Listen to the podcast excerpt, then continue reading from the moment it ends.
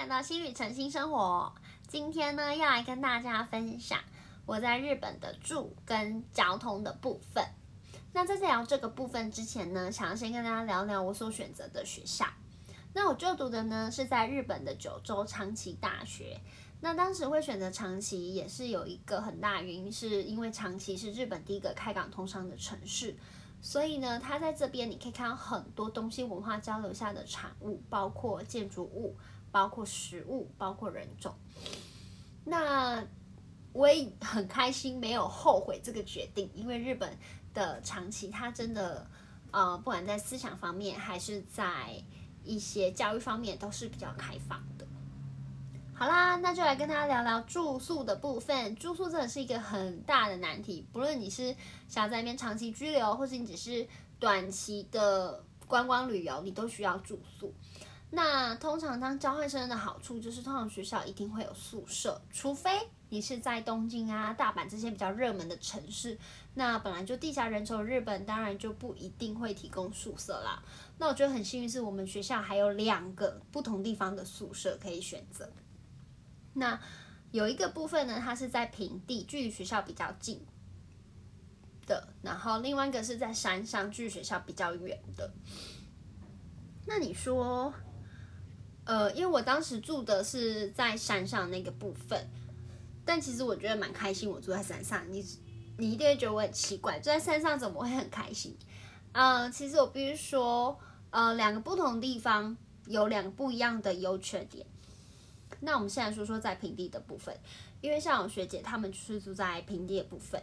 那在平地部分呢，它是公寓式的，然后共用厨房跟客厅，然后卫浴，所以你的房间然后会有三个房间这样子。所以这个时候就是看你的运气啦，还有你分配到室友好不好？因为你们必须要共同维护公共空间的一个整洁嘛，所以这个时候就是看运气啦。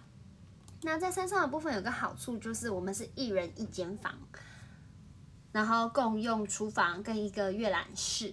然后在厨房地方，因为我们真的太多人一起共用，所以我们通常会有打扫阿姨来帮我们做清洁啊，还有收垃圾的部分。所以我觉得蛮 lucky 的，因为阿姨真的超级会打扫的，她每次扫完我都觉得哎，好像全新的一样。那在房间的部分，我觉得日本房间真的很厉害，就是他们通常都小小几平而已，可是就是麻雀虽小，五脏俱全。它你不会相信我的房间里面有一个大冰箱，这个冰箱不是个人小小的那种，而是一个日本家庭式的冰箱，每一个人房间都有一个。然后还有衣橱啊、免治马桶、浴缸，浴缸也是日本生活必备的。然后还有晒衣架，然后。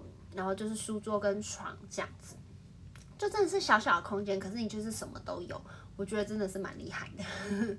然后我们宿舍有一个还蛮厉害的政策，就是你必须帮下一位乘呃住的一个房客来付清洁费。那你一定会觉得很奇怪，为什么我要帮不认识的人付清洁费？那其实它这个运作方式是这样，就是你帮下一个人付。然后你的部分是上一个人会来帮你做支付的一个部分。那他之所以要支付这个清洁费，主要是因为他会请打扫阿姨来帮你做呃整个大清扫的部分。那你会说，其实我可以自己清扫啊，不需要打扫阿姨。可是其实我在日本真的第一次知道什么叫做一尘不染，因为阿姨真的太厉害，她真的是把你房间打扫一尘不染。通常啊，像是衣橱的上方，或是我们很少使用到的角落，或者是床底下，或者是窗户的勾勾，通常都会有很多很多灰尘，因为你根本就不太会去清理那些地方。但是你知道吗？我在我大概去那进去那个宿舍第二天吧，我可能要，我记得我好像是要找什么东西，然后就去衣橱的上方找，因为真的忘记我放哪里。我一摸，哇，我真的吓到。一点灰尘都没有，所以我觉得他们收这个清洁费真的很值得。就是主要是让住宿的人可以有一个全新、然后舒适、干净的环境。那我觉得对每一个新房客来说，这些都是很幸福的事情。所以我觉得这个费用很值得，然后这政策也很棒，这样子。